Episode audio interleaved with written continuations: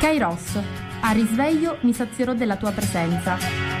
Formazione, cultura, attualità. Lancia in alto la tua vita come una moneta e lasciala volare più su. La paura di cadere non potrà mai farti male se tu chiedi aiuto lassù cadi, poi piangi, ma credimi, lui è già lì con te.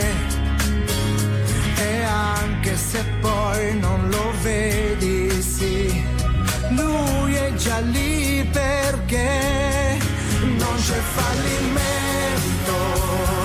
Se porti Dio dentro di te, mi sono anche quando ero senza Dio e così, eccomi qua.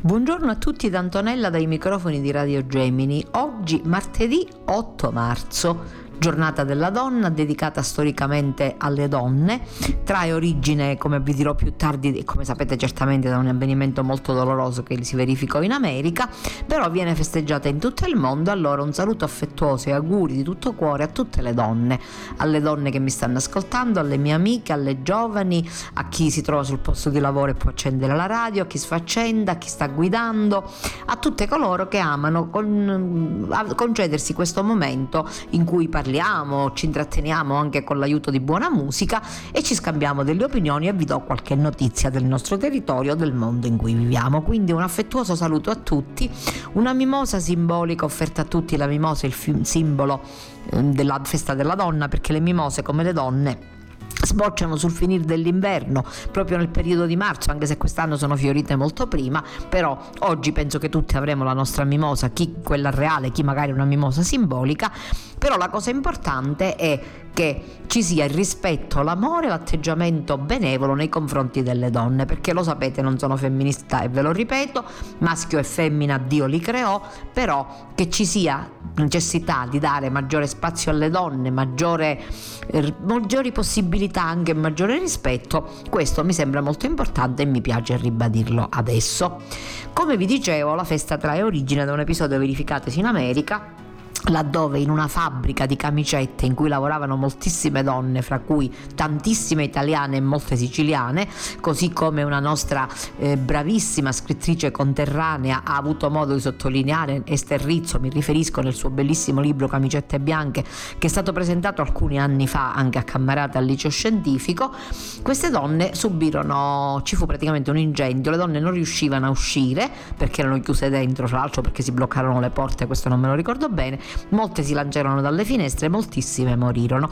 E proprio a ricordo di questo tragico episodio prese vita questa festa che viene celebrata ormai da molti anni e che al di là del fatto commerciale che c'è, e lasciamolo venire pure che ben venga anche in questi tempi difficili di crisi e quindi che ci siano ragazzi o donne che stasera vogliono andarsi a mangiare la pizza assieme, vogliono trascorrere una serata diversa, che ben venga.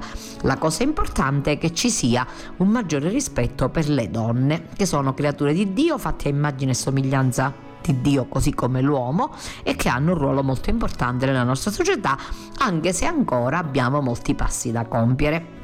E proprio a proposito delle donne, voglio ricordarvi alcuni degli avvenimenti di questa settimana. Intanto, ieri mattina al Teatro Comunale Giuseppe un importantissimo convegno che io vi avevo anticipato nei giorni scorsi. Mimosa e Metis, trasformazione digitale, innovazione imprenditoriale, competenze e coraggio per attivare il cambiamento 4.0 ispirandosi proprio al tema internazionale dell'associazione FIDAPA che l'ha organizzato e della quale mi onoro di fare parte, nuove azioni attraverso la cooperazione. E ci siamo riuniti tutti al Teatro Lena che gentilmente il sindaco di Camerata Giuseppe Mangiapane che saluto e ringrazio ci ha messo a disposizione, così come saluto e ringrazio il dottor Carmelo Panepinto, sindaco di San Giovanni Gemini che era presente insieme ad alcuni assessori, come pure alcuni di Camerata, le forze dell'ordine, e i forestali in particolare e eh, le scuole, cioè l'Ilipia Archimede e il liceo scientifico Madre Teresa di Calcutta. A introdurre i lavori è stata la dottoressa, l'architetto Patrizia Russotto, che è la presidente per questo biennio della nostra associazione e poi ha subito la parola a Giuseppina Sedita che è la vicepresidente eh, diciamo internazionale della Fidapa perché la Fidapa si muove nei cinque continenti e Giuseppina la nostra conterranea è vicepresidente di questa importante associazione. E poi la past presidente nazionale dottoressa Maria Concetto Oliveri.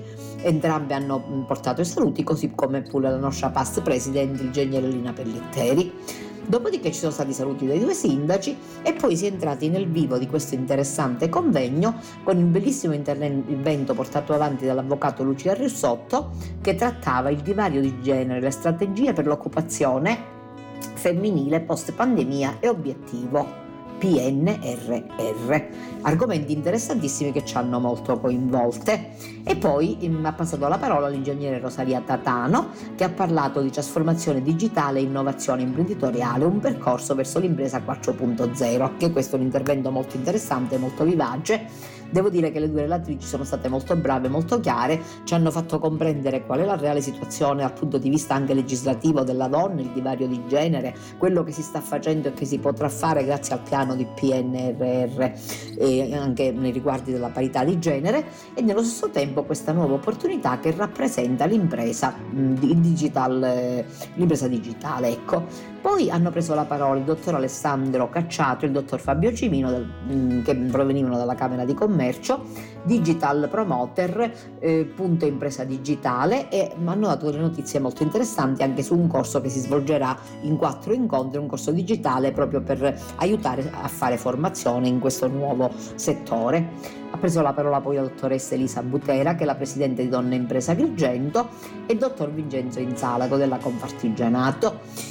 A questo punto eh, c'è stato anche l'intervento, un'intervista molto interessante tenuta da, dalla commercialista dottoressa Valentina Billero a tre giovani artigiani, Maria Mangiapane, designer e illustratrice, Nicola Madonia, digital creator e Francesca Alferi, che è un'imprenditrice digitale di Santo Stefano Quisquina, titolare di una ditta che costruisce gioielli e accessori denominata Fiori di Arancio. È stato un momento molto importante anche perché dopo aver ascoltato la situazione sia dal punto di vista giuridico che anche le possibilità che vengono offerte con queste nuove tecnologie, diciamo, con questa trasformazione digitale, abbiamo ascoltato la testimonianza diretta di questi tre giovani eh, che operano appunto in digitale, che mh, vendono appunto i loro prodotti attraverso proprio eh, il digitale. E poi siamo stati allietati da Rita Panepinto, la nostra poetessa locale, che ha letto dei bellissimi versi, e da Noemi Lupo, violinista dell'Orchestra Sinfonica del Teatro Massimo di Palermo. Devo dirvi che è stato un evento molto bello, molto importante, che ci ha coinvolto tanto e poi la presenza dei giovani è stata fondamentale perché io lo dico e lo ripeto, tutto ciò che facciamo lo dobbiamo fare con lo spirito di guardare ai giovani, perché i giovani sono il nostro futuro. Se noi non ci rivolgiamo ai giovani, tutto ciò che facciamo è inutile inutile, non ha nessun senso. Quindi che ben venga la presenza dei giovani che è stata molto qualificata e molto qualificante per noi, che ci ha rallegrato e ci ha permesso di vivere un, 8, un anticipo di 8 marzo, perché l'8 marzo è oggi noi per ragioni logistiche abbiamo tenuto ieri il convegno, però è stato qualcosa di molto importante, qualcosa che ci ha aiutato tantissimo anche a vedere a queste nuove realtà quale possono essere, quale può essere la digitalizzazione, questa impresa 4.0 che ci permette, che permetterà alle generazioni future di poter affacciarsi sul mercato con nuove prospettive, con nuove possibilità, con, dei, con, tec- con, con l'impiego intelligente e opportuno della tecnologia. Ecco, mi sembra molto importante che ci sia stato questo momento che è stato molto molto qualificato e molto qualificante e che ci ha aiutato tanto, così come aiutano tutte le cose che fanno sì che noi possiamo allargare i nostri orizzonti e possiamo anche un attimino sentirci più partecipi, più, protagon- più, più protagonisti di questo mondo in cui stiamo vivendo, che è un mondo diverso. A volte ci spaventiamo perché diciamo ah questo nuovo mondo, la tecnologia vuole soppiantare l'uomo, non è assolutamente così. La tecnologia usata bene, usata in maniera intelligente, altro non va che accrescere la nostra possibilità di stare bene nel mondo e nel mondo di oggi, perché è in questo che dobbiamo stare. Dobbiamo quindi vivere nella realtà fermo restando che è molto importante per noi essere coinvolti in tutte queste situazioni che fanno parte della nostra, della nostra epoca. E detto questo, e ringraziando tutti coloro che si sono impegnati per l'ottima riuscita, l'eccellente riuscita di questo convegno, invitandovi anche a celebrare bene l'8 marzo col rispetto per tutte le donne che vi circondano, vi leggo qualcosa da avvenire sul, sul,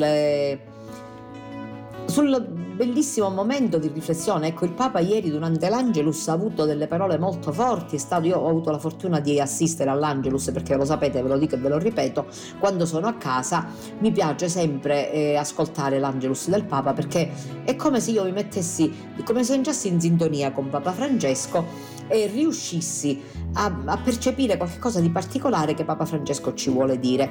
Ecco, il Papa ha avuto delle parole molto molto pesanti nei riguardi della guerra, molto molto pesanti devo dire perché ci ha fatto riflettere sul fatto che la guerra non fa altro che produrre lacrime e sofferenze, e questa è la verità, chiedendo ai belligeranti di fermarsi, facendo presente che si era recato all'ambasciata sovietica per implorare la pace, dicendo che ha mandato già dei suoi rappresentanti in eh, Russia, in Ucraina affinché possano lottare contro questa terribile, stupida, inutile guerra. Per me, perdonatemi, ma le guerre non hanno ragione di esistere perché sono, eh, sono avvenimenti senza senso che non vanno altro che distruggere, non vanno altro che ledere l'umanità, ledere gli uomini. Ecco, il Papa è tornato sulla tragedia dell'Ucraina, ha detto in Ucraina scorrono fiumi di sangue e di lacrime, non si tratta solo di un'operazione militare, ma di guerra vera e propria. Rivolgo il mio accorato appello perché si assicurino davvero i corridoi umanitari e fino ad ora non è che abbiamo visto grandi cose, ieri se ne è aperto uno però verso alcune de- determinate destinazioni. E ringrazio tutti coloro che stanno accogliendo i profughi. Un particolare pensiero va anche ai giornalisti che con il loro lavoro avvicinano tutto il mondo alla straziante realtà della guerra. E poi il Papa ha voluto concludere ricordando lo sforzo diplomatico della Santa Sede e la sua ferma volontà di mettersi a servizio della pace. La Santa Sede è disposta a fare di tutto, a mettersi a servizio per questa pace. In questi giorni sono andati appunto in Ucraina due cardinali per servire il popolo e aiutare, che sono il cardinale Krajewski che è l'elemosiniere, che ha portato aiuti, e il cardinale Gerni, prefetto ad interim del Dicastero per il servizio dello sviluppo umano integrale. Alla fine il Papa ha detto la guerra è una pazzia, fermatevi per favore, guardate questa crudeltà. Se li ha già visto che cosa ti può crollare addosso,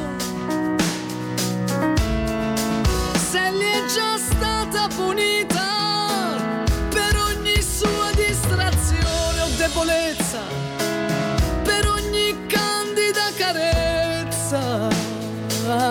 data per non sentire l'amarezza.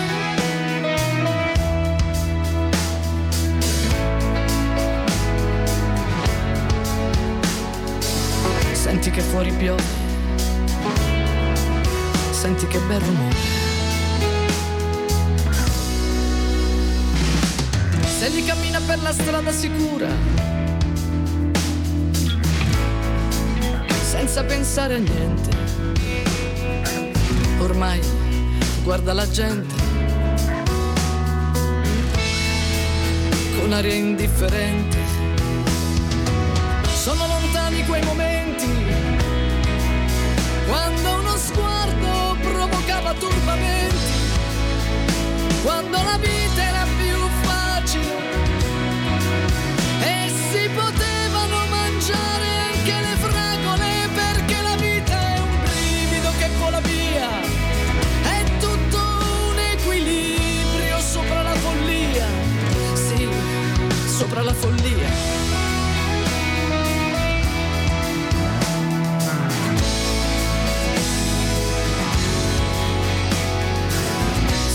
fuori piove,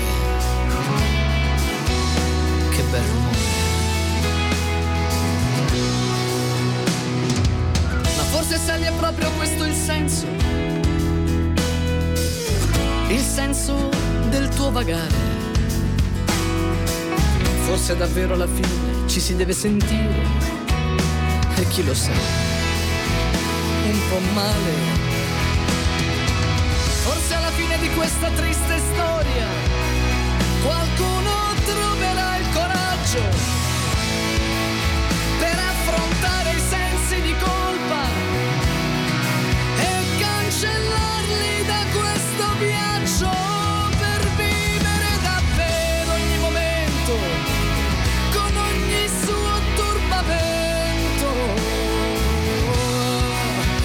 come se fosse l'ultimo.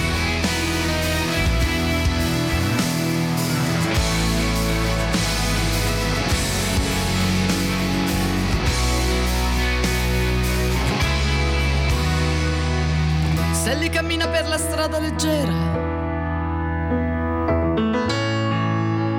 Ormai è sera. Si accendono le luci dei lampioni. E tutta la gente corre a casa, corre davanti alle televisioni.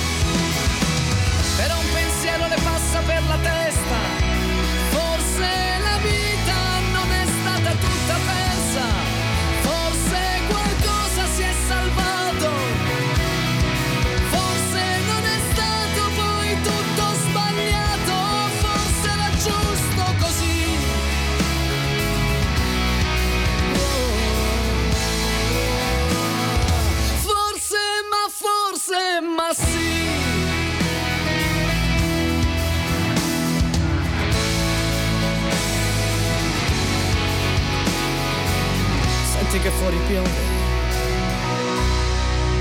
Lo senti? Che bel rumore.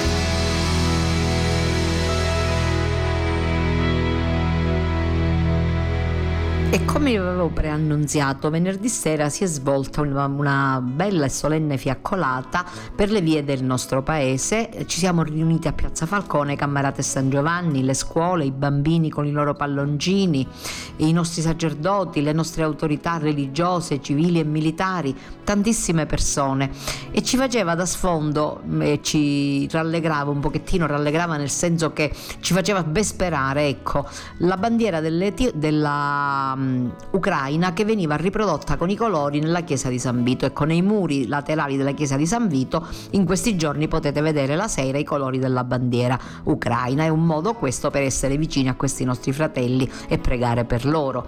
Devo dire che è stato un momento molto bello molto intenso. Ci siamo radunati con le nostre candele c'è stato un momento di riflessione ci sono stati dei brani musicali poi in pellegrinaggio diciamo in, in, in una fiaccolata ecco ci siamo mh, avviati verso la chiesa madre dove i bambini hanno innalzato al cielo i loro palloncini invocando quasi l'aiuto del Signore affinché questa guerra cessi e poi all'interno della nostra chiesa madre con eh, alla presidenza Don Luca Restivolo arciprete e Don Antonio Cipolla arciprete di Cammarata abbiamo vissuto questo bellissimo momento. Presenti anche i due sindaci che hanno voluto leggere due brani uno tratto da un pensiero di Papa Giovanni Paolo II e un altro da un pensiero di Papa Francesco. È stato un momento molto intenso c'è stato poi un momento di preghiera e tutti insieme grandi e piccoli allietati anche dal dai, dalla, dal terzo ordine francescano con i canti, abbiamo vissuto questo momento di preghiera e di riflessione proprio per implorare la pace. Mentre sabato sera nella chiesa Madonna di Fatima abbiamo voluto iniziare solennemente la Santa Quaresima con la celebrazione di una bellissima veglia. Devo dire che la Quaresima è un tempo molto forte e quest'anno è particolarmente forte anche perché i tre pilastri della Quaresima storicamente, come ci, come ci viene consegnato dalla Madre Chiesa con la sua grande pedagogia, sono il digiuno, la preghiera e l'elemosina. La preghiera che ci fortifica, che ci aiuta a combattere gli attacchi del demonio, l'elemosina che ci permette di mettere in pratica l'amore al fratello che ci è richiesto da Gesù e il digiuno che in un certo senso serve ad aiutarci a temprare il nostro corpo sempre per resistere alle tentazioni del maligno. E detto questo, voglio leggervi da, dall'osservatore romano un brano molto bello perché oggi è la festa della donna e vi parlo di donne un pochettino particolari dice questo bell'articolo dell'osservatore romano donne di ieri e di oggi al pellegrinaggio dei pellegrinaggi al santo sepolcro la meta e l'inizio e sabato mattina il sole già alto nell'azzurro intenso del cielo di Gerusalemme si riflette sulla basilica del Santo Sepolcro. La piazzetta è semideserta. Non ci sono ancora pellegrini in Terra Santa, due anni dall'inizio della pandemia. L'antico portone di legno è spalancato. Sulla soglia ci sono solo due donne, hanno un velo bianco che copre loro il capo e il corpo e fa anche da marsupio per i due neonati che si portano sulle spalle. Si tolgono le scarpe, si inginocchiano e baciano lo stipite di pietra del portale d'ingresso della chiesa dell'Anastasis, del luogo santo più caro della cristianità. Io mm, faccio una parentesi per dirvi che due volte sono stata a Gerusalemme, addirittura eh, nel 2018 abbiamo avuto la fortuna di celebrare all'interno proprio dove c'è la piccola cappella chiusa, dove c'è la, il, il, sepolcro di Cristo e Don Luca ha celebrato proprio appoggiandosi al luogo dove Cristo era stato sepolto. Questo mi mette una commozione e non me la voglio condividere con voi. Continuo a leggere. Si tolgono le scarpe, si inginocchiano e baciano lo stipite di pietra del portale d'ingresso della chiesa dell'Anastasis del luogo santo più caro della cristianità. Il pellegrinaggio sulle orme della passione e resurrezione di Cristo prosegue all'interno a piedi scalzi, un segno di povertà del cuore, che per le cristiane etiopi della città santa è anche povertà materiale. Vivono con poco o nulla perché la loro comunità ha pochi mezzi per sostenersi, eppure i loro volti non esprimono tristezza. Sono divenute presenze familiari ai pochi fedeli che si raccolgono in preghiera nella basilica avvolta nel silenzio. Un'occasione quotidiana nel luogo in cui fino al marzo del 2020 ci si scandalizzava per il chiasso il disordine di frotte di turisti e pellegrini. Allora si faceva meno caso a quei corpi avvolti di bianco in preghiera in disparte. Le cristiane di Etiopia hanno un pudore quasi istintivo, ma c'è qualcosa di profondamente commovente nel loro bisogno fisico di dialogo, di immedesimazione e di domanda di chi è certo di poter trovare consolazione nel luogo dove Cristo ha salvato definitivamente l'umanità, nessuno escluso. Toccano e baciano ogni pietra, sussurrano per ore le litanie per essere riammesse nell'intimità di amore del Signore che tutto perdona. Un cammino di conversione che dura da duemila anni. All'ingresso, sopra la pietra dell'unzione, consumata dai fazzoletti dei pellegrini per raccogliere il profumo del nardo benedetto, riquadri in mosaico mostrano il gruppo di donne del Vangelo che non hanno mai abbandonato Gesù. Sono state ai piedi della croce, sul Calvario, sono andate all'alba del sabato mattina a piangerlo nel sepolcro, sono state le prime a contemplare il suo volto trasfigurato. Non si tratta solo di Maria Maddalena, ma di un gruppo di donne che passano poi nella tradizione, tanto che di questi gruppi si creano degli altri luoghi di memoria non solo al Santo Sepolcro, ci spiega padre Eugenio Alliata, che di queste pietre conosce letteralmente ogni dettaglio, presente e passato. Francescano, 71 anni, di cui 40 trascorsi come archeologo in Terra Santa, docente e direttore delle collezioni archeologi- archeologiche dello Studium Biblicum Franciscanum di Gerusalemme. Nel Vangelo è detto anche che Gesù appare alle donne sulla strada, mentre ritornava tornavamo dal sepolcro. Per questo tra la basilica e il Monte Sian c'era un luogo di memoria in cui i pellegrini dell'epoca un po' più moderna parlano spesso. Luoghi di memoria menzionati nei diari dei pellegrini dal 500 fino al 900 oggi non sappiamo più dove fossero. Si tratta di un gruppo di donne di cui Maria Maddalena è il personaggio più noto. Alcuni vedono in questa prima forma di pellegrinaggio andare al sepolcro, che diventerà poi un termine tecnico per indicare il pellegrinaggio per eccellenza. Queste donne furono le prime e la prima notizia del sepolcro di Gesù senza il corpo come luogo. Tutta la storia del pellegrinaggio si fonda in seguito sui luoghi sull'acciazione che hanno, perché nel luogo non c'è più Gesù, a volte nemmeno qualcosa di preciso che leghi il luogo con l'insegnamento di Gesù. Sono diventati magari luoghi con un significato opposto a quello che avevano in principio, ma mantengono intatta la loro forza attrattiva. Nella Basilica del Santo Sepolcro i luoghi della memoria dell'incontro di Gesù con Maria Maddalena sono tre. Ciascuna delle comunità che oggi la abitano e custodiscono ha il suo altare dedicato alla prima testimone del risorto. I greci ortodossi le hanno dedicato la chiesa parrocchiale, parrocchiale, all'esterno della basilica, dove si celebra la liturgia domenicale. Gli armeni hanno una piccola edicola con le candele sempre accese alla sinistra dell'Anastasis. Dall'altro lato c'è l'altare latino. Due cerchi disegnati sul marmo a breve distanza l'uno dall'altro ricordano l'avvenimento decisivo della fede cristiana. Non li metangere, non mi trattenere. Perché quel mattino, quando le donne, secondo i sinottici, quando Maria di Magdala, secondo il Vangelo di Giovanni, vedono il risorto, il loro primo istinto è quello di abbracciarlo, di abbracciare i suoi piedi per non perdere questo Signore, che erano convinte fosse stato consegnato alla morte e che invece apre a una nuova speranza. In questo tempo di pandemia la vigilanza all'edicola del Santo Sepolcro è meno severa, I vigorosi monaci greco-ortodossi non stazionano all'ingresso per controllare e riguardare i pellegrini. Buttano un occhio dalla sagrestia verso chi, quasi tutte donne in gran parte ortodosse, entra per inginocchiarsi in preghiera. Nell'anticamera, la cosiddetta stanza dell'angelo secondo la tradizione, arde sempre una candela posta su una colonnina di pietra. Ad essere menzionata nel tempo è questa pietra rovesciata, spiega Patralliata. Oggi nella stanza dell'angelo c'è un frammento di pietra nell'edicola che tradizionalmente si dice rappresenti la pietra che è rotolata via dal sepolcro. Si conosce nella storia in modo diverso, ma la memoria resta quella della pietra rovesciata. Nelle antiche ampolle conservate per esempio nel Duomo di Monza c'è l'immagine dell'edicola come era ai tempi di Costantino. Davanti all'ingresso si vede una specie di quadrato storto. Quella è la pietra rovesciata. Sono un dono che Papa Gregorio Magno, molto nel 604, ha fatto alla regina longobarda Teodolinda. Buona parte del tesoro del Duomo viene da lì e ci sono anche queste, ampolle della Terra Santa contenenti olio delle lampade che ardevano al Santo Sepolcro. Gli armeni custodiscono una pietra molto più grossa nel convento di San Salvatore al Monte Sion, detto prigione di Cristo, la venerano come parte della pietra rotolata dal sepolcro. Bisogna bussare alla porta del sacrestano armeno per scendere in un luogo che conserva una delle rare memorie di pellegrini arrivati al Santo Sepolcro prima dell'imperatore Costantino e di sua madre Elena. Proprio accanto alla cappella dedicata all'imperatrice dove secondo la tradizione con una tenacia tutta femminile trovò la vera croce di Cristo, c'è una porticina chiusa a chiave. Solo guidati dal sacrestano armeno ci si può addentrare nella cava di pietra dei tempi di Gesù. Meno di cento anni fa fu qui scoperto un un'immagine di una barca a vela incisa sulla roccia con un'iscrizione in latino databile tra il primo e il IV secolo. L'albero maestro è spezzato e forse a indicare i pericoli del mare o l'arrivo a destinazione.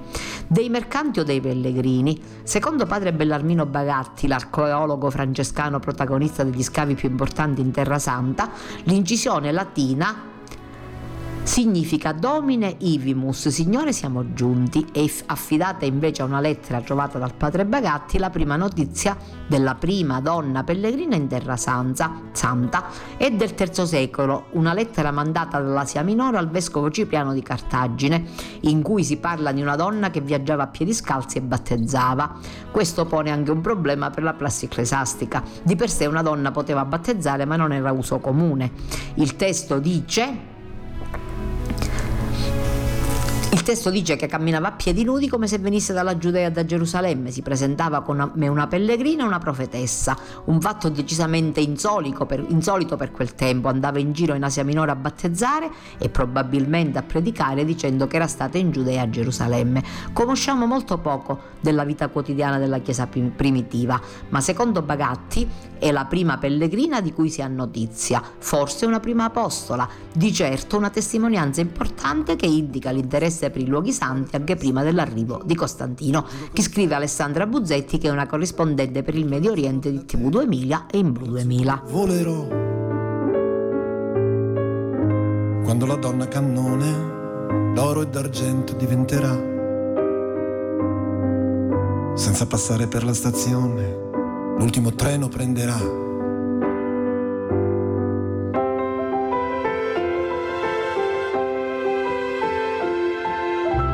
E in faccia ai maligni e ai superbi il mio nome scintillerà. E dalle porte della notte il giorno si bloccherà. Un applauso del pubblico pagante lo sottolineerà. E dalla bocca del cannone una canzone suonerà.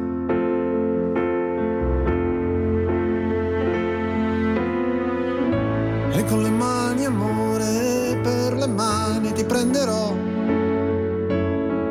E senza dire parole nel mio cuore ti porterò.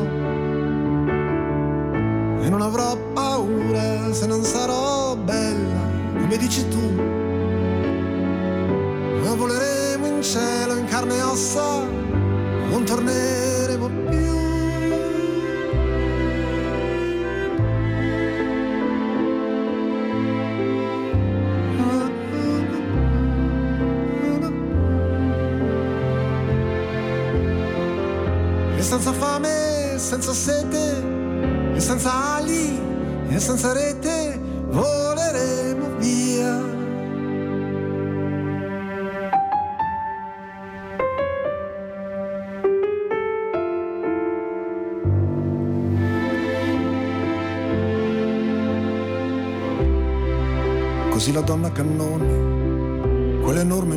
volò. E tutta sola verso un cielo nero e nero si incamminò. Tutti chiusero gli occhi nell'attimo esatto in cui sparì. Altri giurarono e spergiurarono che non erano mai stati lì.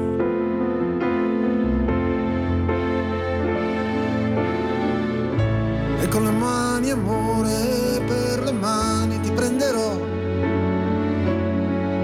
senza dire parole nel mio cuore ti porterò. E non avrò paura se non sarò bella come vuoi tu. Ma voleremo in cielo in carne e ossa non torneremo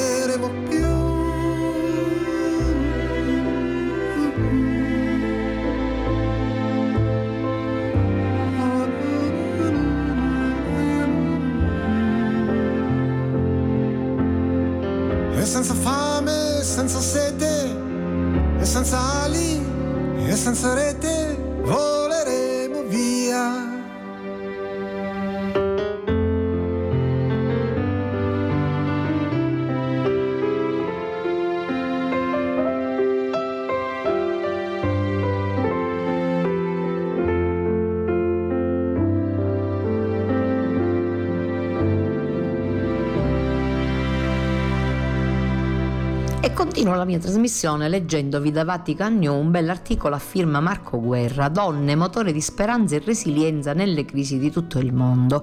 Per celebrare la giornata internazionale della donna, l'Unione Mondiale delle Organizzazioni Femminili Cattoliche ha organizzato un webinar in cui si sono confrontate le leader donna di diverse confessioni religiose e alcuni ambasciatori presso la Santa Sede.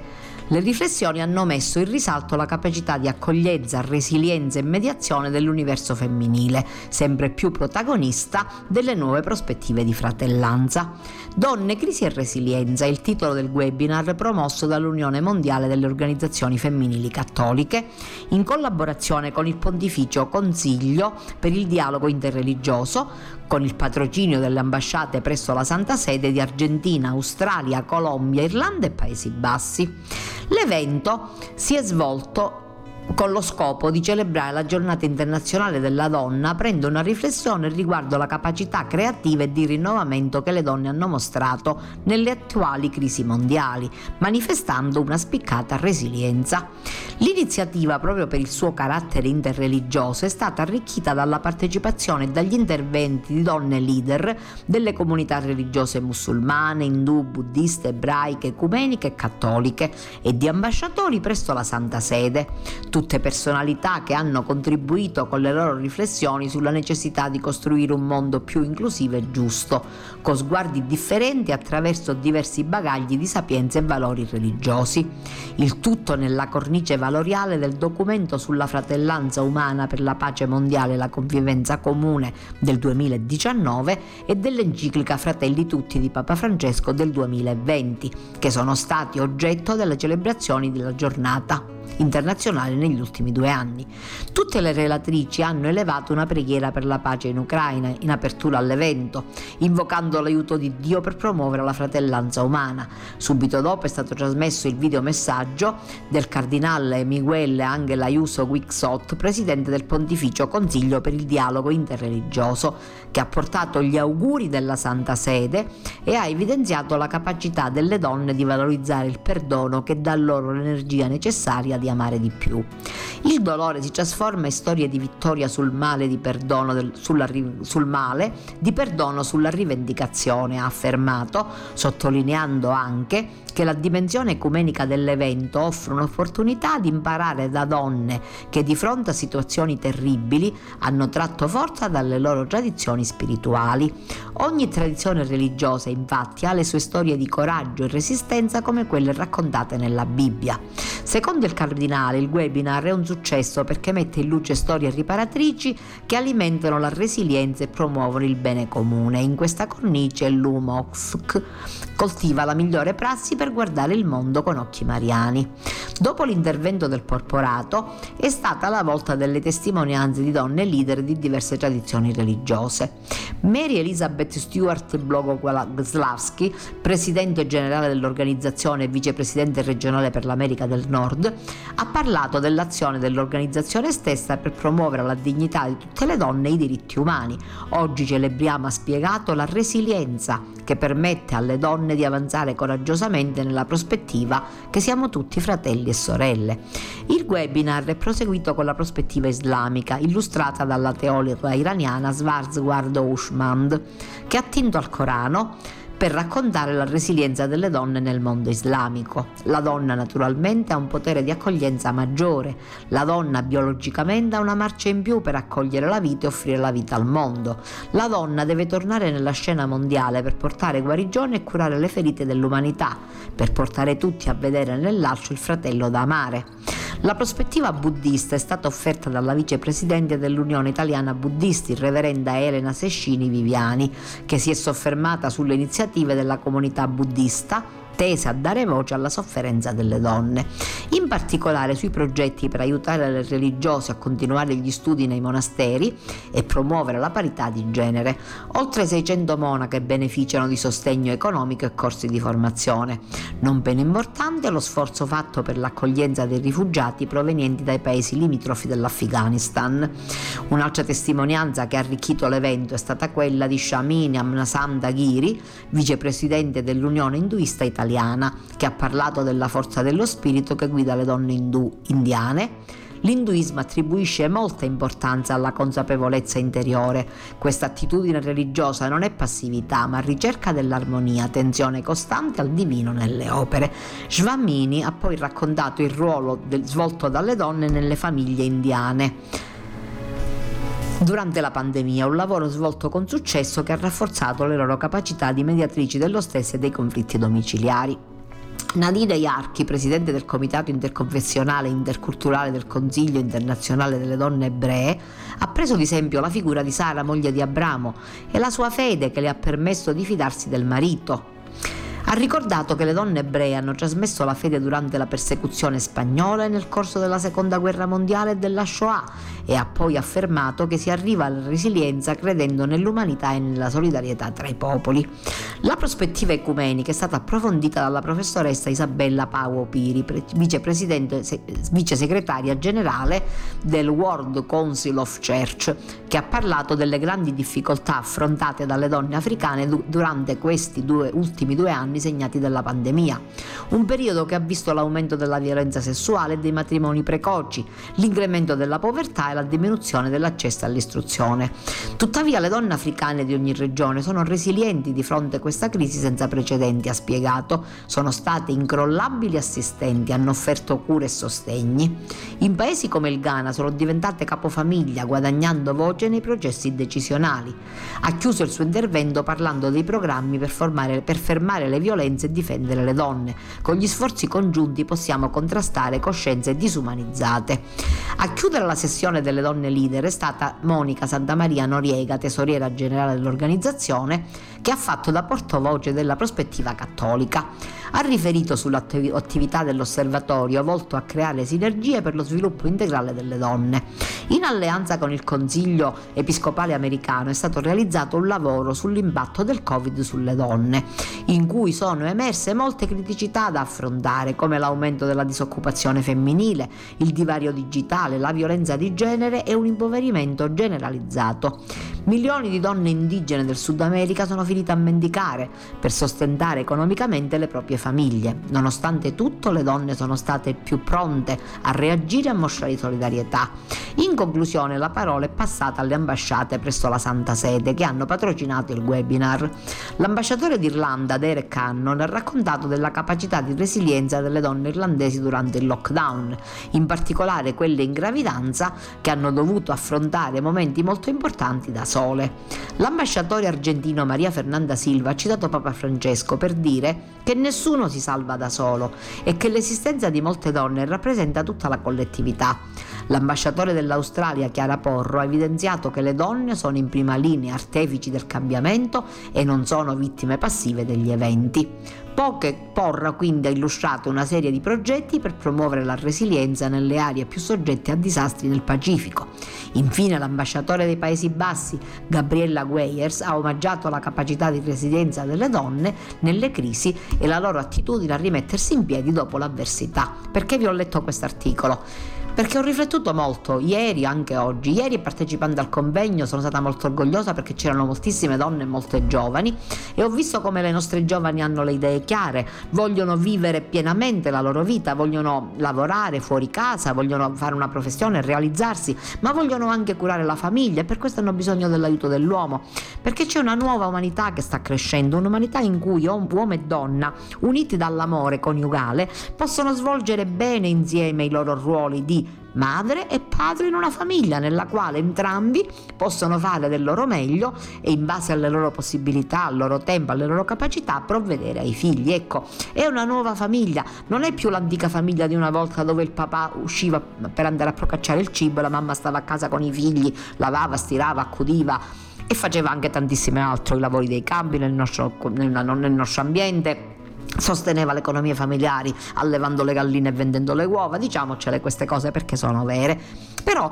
oggi è diverso, oggi magari lavorano entrambi i genitori, allora cos'è che c'è bisogno? Intanto della sinergia genitoriale in modo che possano condividere impegni, responsabilità e anche lavori e nello stesso tempo di grande attenzione da parte delle istituzioni, da parte delle leggi dello Stato che devono andare a favore e non contro la famiglia e quindi potenziamento di asili nido, di asili, scuole a tempo pieno, tutte strutture che possono agevolare le famiglie e far sì che i genitori possano svolgere il loro lavoro e dedicarsi anche ai figli, congedi parentali, l'assegno unico che è stato messo in, eh, in atto da questo governo. Allora che ci sia una maggiore attenzione perché il rispetto verso le donne non si manifesta solo regalando la mimosa l'8 marzo, pagando una cena o regalando un gioiello o facendo chissà quale salamelecco, si manifesta anche e soprattutto condividendo condividendo insieme alle donne l'esperienza lavorativa, familiare, sociale e anche politica.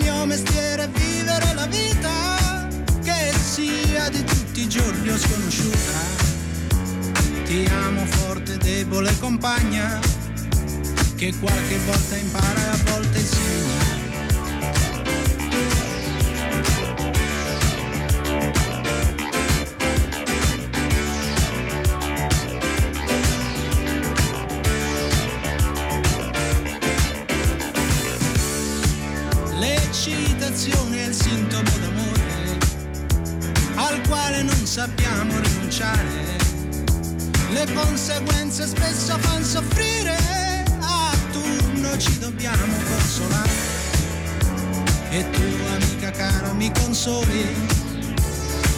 scelto te una donna per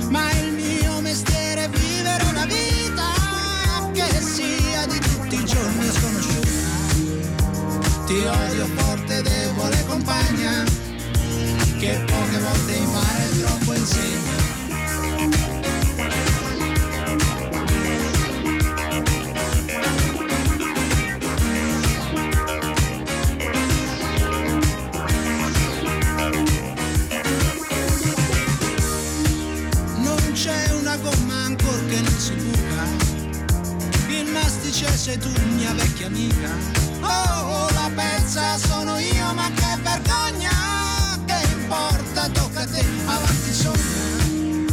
Ti amo forte, debole compagna, che qualche volta impara e a volte insegna.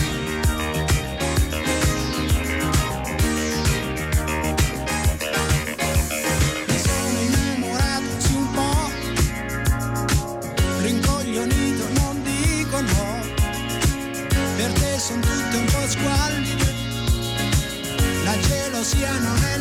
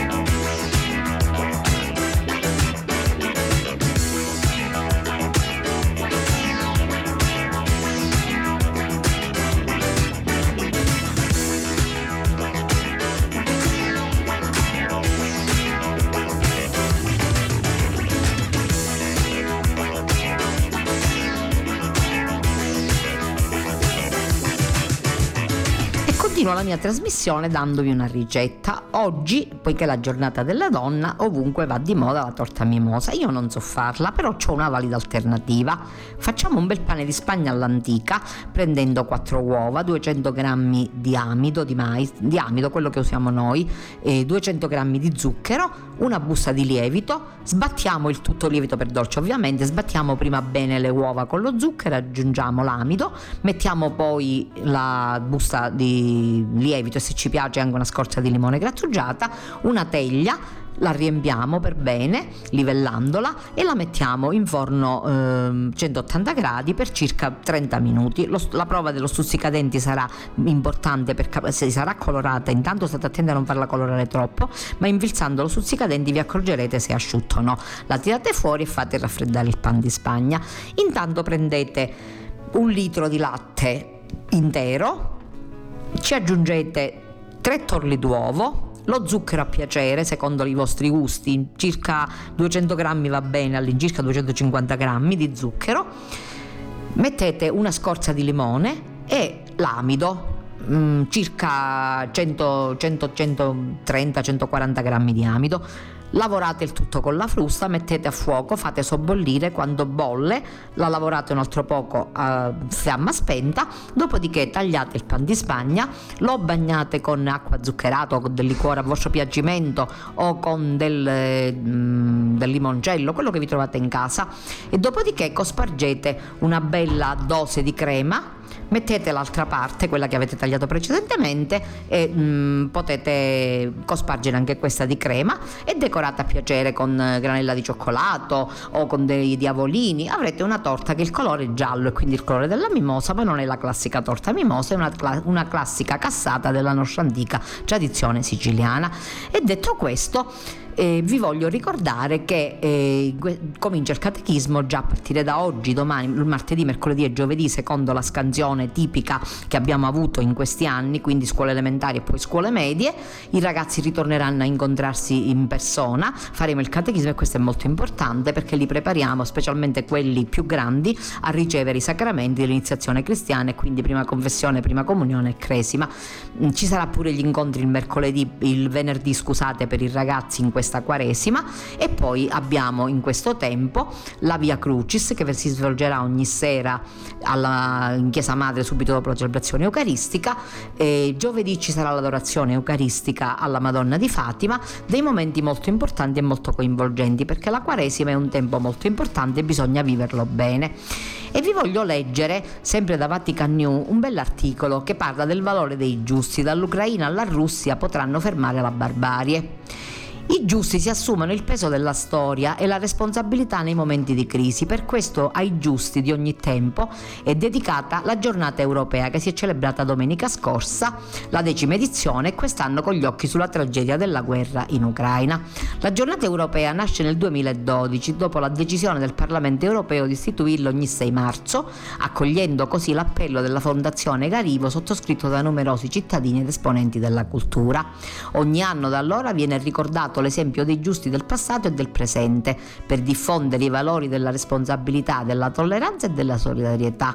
Credo che in questo contesto di guerre e di crimini contro l'umanità, spiega a Vatican New Gabriel Nissim, giornalista, saggista e storico che è presidente di questo comitato, si possa capire l'importanza degli uomini giusti che non esistono solo nel passato, non sono solo quelli legati ai terribili genocidi del nostro tempo, dalla Shoah, degli Armeni o della Ruanda della Cambogia.